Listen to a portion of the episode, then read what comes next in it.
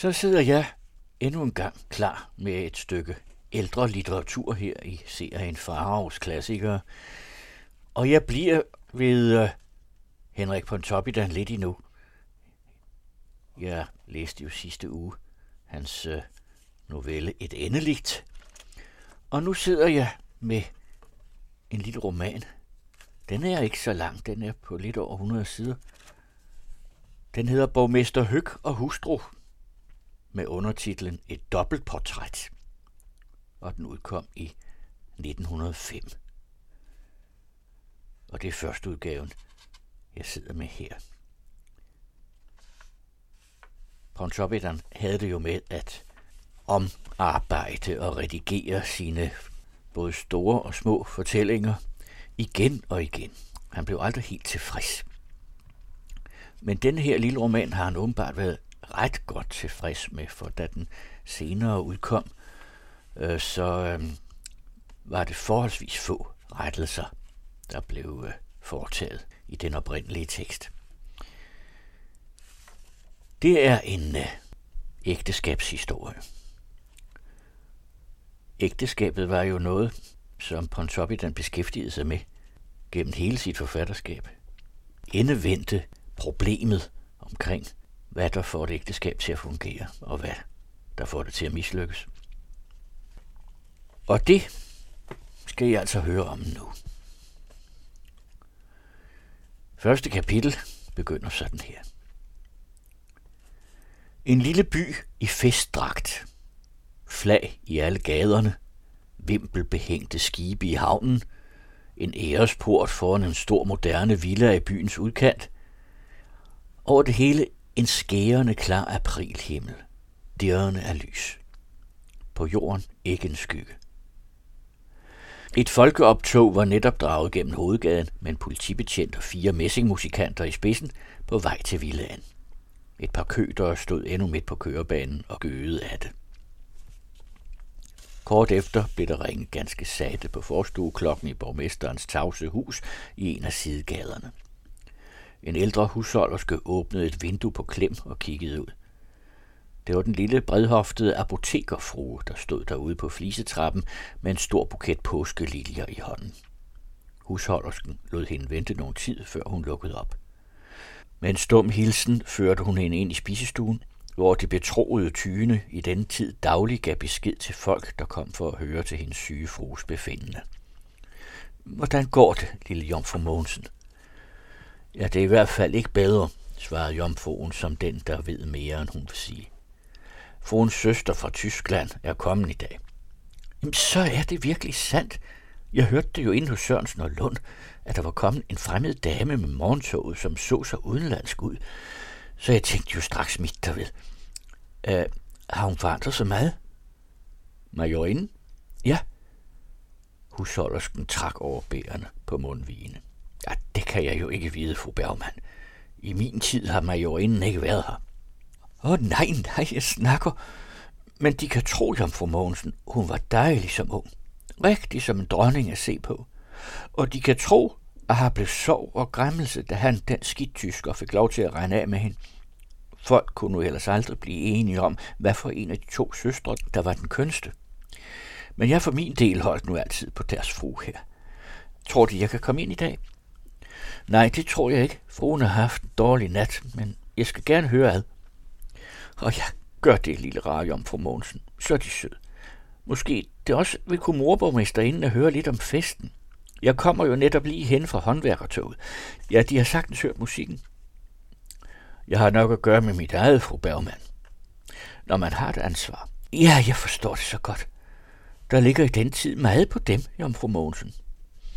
Han gør sin pligt. De skulle nu alligevel se at komme lidt ud i dag og se på stassen.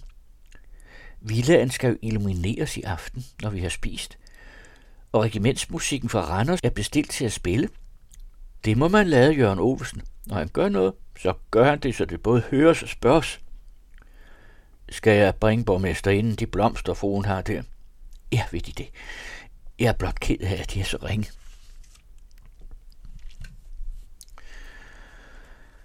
Andet kapitel I en seng, der stod frit ud fra endevæggen i det store soveværelse, lå den syge frue udstrakt på ryggen mellem blåhvide, skinnende rene laner med meget mellemværk. En lille dunkel rød silkepølle var stukket ind under hendes nakke. Ved den side af sengen, der vendte mod vinduerne, sad søsteren i en kurvestol. Ved den anden side stod et af disse lave med flakonger og små krukker opfyldte toiletbord, hvor der kan hvile en egen mysteriøs stemning, og som til lige med spejl og spejlomhæng danner et kærlighedens alter for kvinderne, når de elsker. Efter lægens ordre var ellers alt overflødet bohave fjernet fra værelset. Endnu gardinerne var taget ned for at skaffe så meget lys og så meget luft derind som muligt. Men denne helligdom havde borgmesterfruen ikke ville give afkald på. Sit spejls fortrolighed havde hun ikke ville undvære under sin lange sygdom, og de mange tilvandte småting, som stod på bordet, ville hun også have ved hånden. De dækkede desuden så rart på medicinflaskerne og pilleæskerne, som hun ikke ville se. På bordet stod til lige fire langstilkede roser i et blomsterglas. En videre en lille sølvskål med pebermyntekager og konfekt, hvoraf hun bød lægen og andre, der kom på besøg. Midt i det alt sammen sås endelig et par portrætter, deriblandt et kabinetsbillede af borgmesteren.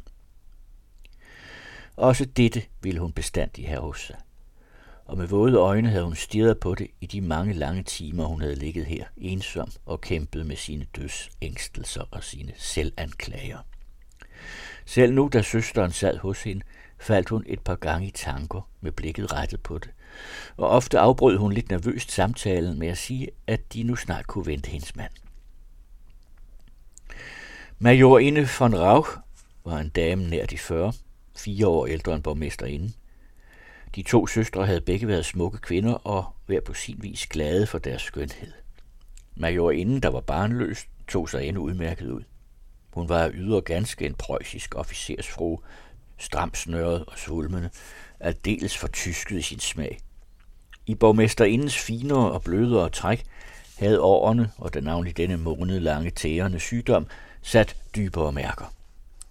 Over hendes før så varme brune øjne lå nu den spejlglans, der er dødens første forvarsel. Den skønne mund, der havde haft form som et lille hjerte, lå nu blodløst strammet omkring de fremtrædende hvide tandrækker.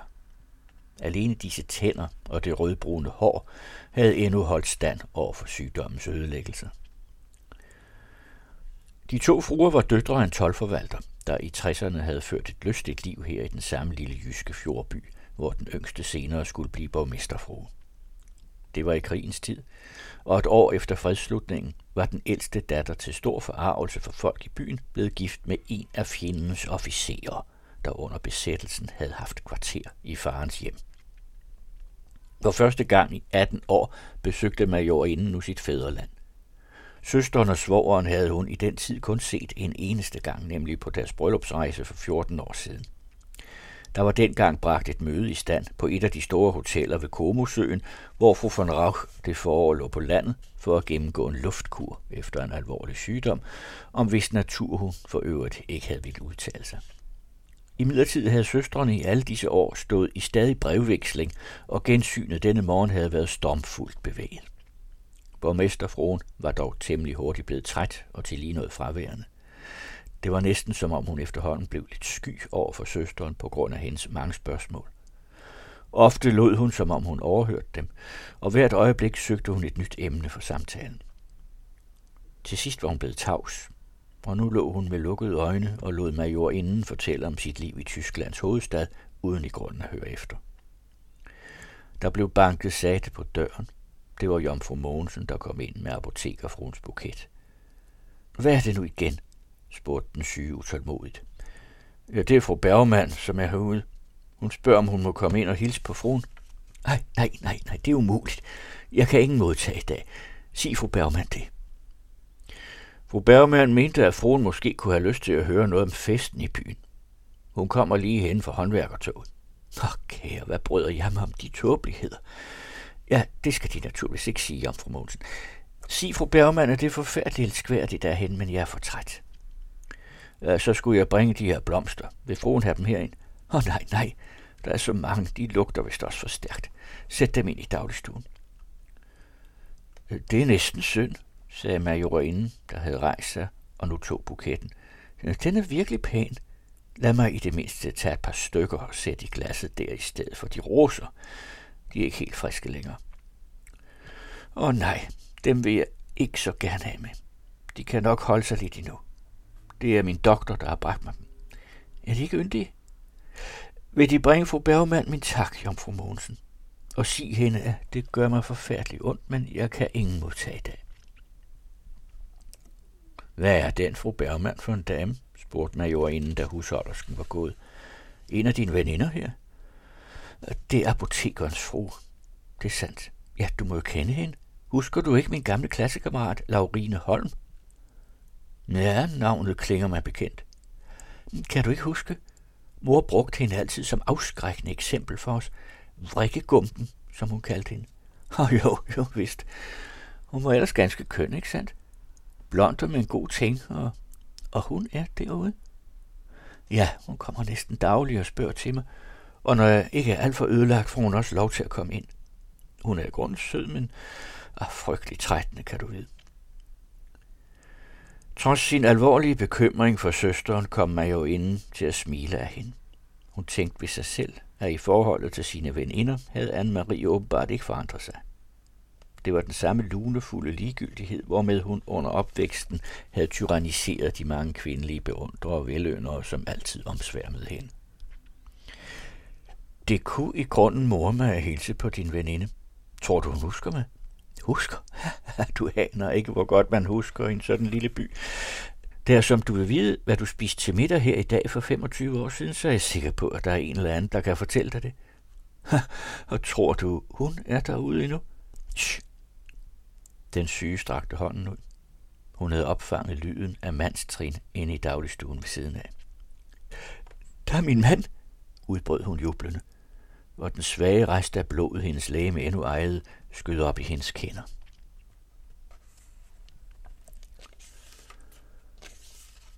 Kapitel 3 Borgmesteren kom lige fra et forhør på rådhuset og var i uniform. Han bukkede formelt for majorinden. Øh, det er forhåbentlig ikke mig, der jager dem bort, sagde han, da han så, at hun gjorde mine til at gå. På ingen måde, svarede hun kort.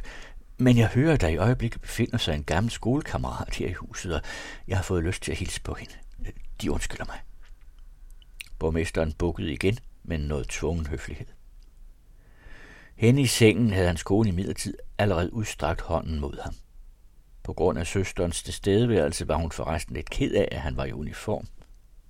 Hun vidste ikke, hvordan det kunne være, men trods hans høje og ranke skikkelse klædte uniformen ham ikke. Hun havde desuden straks set, at der stak lidt af stroppen op i nakken. Da han efter majorindens bortgang trådte hen til sengen, strålede hendes ansigt af ømhed.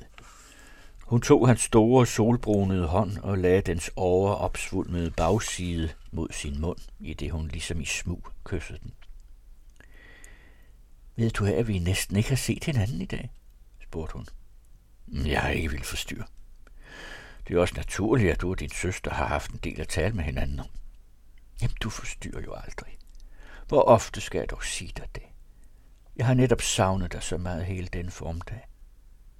Er det ikke underligt? Jeg tror næsten, jeg længes mindre, når jeg er alene, end når jeg har selskab. Selvom det er min egen søster. Ja, du har vist overanstrengt dig med at tale, sagde han i stedet for at svare, og hans skækkede ansigt, der var som skåret ud af gammel egetræ, fik et endnu koldere, mere tillukket udtryk. Jeg er også træt nu, så urolig, sukkede hun, og trykkede sin kind ind imod hans hånd som et barn, der søger hvile på en pude. Lige så jeg har talt så meget om gamle dage, om vores bryllupsrejse, dengang vi mødtes i Bellagio. Den vidunderlige, dejlige aften nede ved søen, husker du? Ja, det er smuk vejr, svarede han i en tør tone, og tog, lempeligt men bestemt, sin hånd til sig. Hun lå en kort tid med lukkede øjne, uden at tale. Hun havde mærket det lille ryg, der var gået igennem ham ved hendes spørgsmål. Vil du ikke sætte dig lidt hos mig? Spurgte hun og gjorde en bevægelse med hånden mod kurvestolen, uden at se på ham. Øh, jeg har i øjeblikket ikke tid. Jeg var egentlig på vej ind til Mogensen for at få min kakao. Der sidder folk i kontoret og venter på mig. Klokken tre er der modtagelse hos Jørgen Olsen, og der skal jeg møde som ordfører for byrådets deputation. Fortæl mig lidt om håndværkertoget. Var der noget ved det? Jeg vil så gerne høre om det. Når jeg så det kun flygtigt fra rådstuevinduerne. Det var ganske net. Jørgen Ovesen har jo selv arrangeret det hele. Pussy nok er der forresten opstået tvivl om, hvorvidt han virkelig har jubilæum i dag. Men i hvert fald er det jo en god reklame for hans forretning. Er det sandt, at han vil illuminere villaen i aften? Jeg har hørt det sige. Hvornår skal du møde? Klokken tre. Og hvad er klokken nu? Halv et. Jamen, du må love mig at komme ind og sige farvel, før du går. Øh, det får jeg næppe tid til. Som jeg siger dig, kontoret er fuld af folk. Men når jeg nu beder dig så meget om det, hm, hvor du dog har fået mange sære luner, Anne-Marie. at du forstår mig godt. Det er som jeg nu lå her og døde, mens du er borte. Ah, bestandig kommer du med den urimelige tale, sagde han, men slog i de samme øjnene ned for det underligt stive, angstfuldt spændte og vedholdende blik, hvormed hun så op på ham. Lover du mig så at komme? Mm, hm, ja, ja, naturligvis, når du sætter så meget pris på det. For du ved jo dog, hvad doktoren har sagt. Borgmesteren rettede sig lidt. Nå ja, doktor Bjerring, sagde han overbærende. Han siger nok så meget. Men nu burde du forsøge at falde lidt til ro. Du har vist i dag talt mere, end du tåler. Kort efter gik han. Den syge lå med bævende læber og så hen imod den lukkede dør, hvor igennem han var forsvundet. Indtil munden fortrak sig, og øjnene svømmede i tårer. Ja, det blev så meget, I får i denne uge af borgmester Høgger Hustru. Nu har vi i hvert fald fået personerne præsenteret, og anet et og andet om ægteskabets tilstand, må man vel også sige. Og jeg fortsætter i næste uge. Du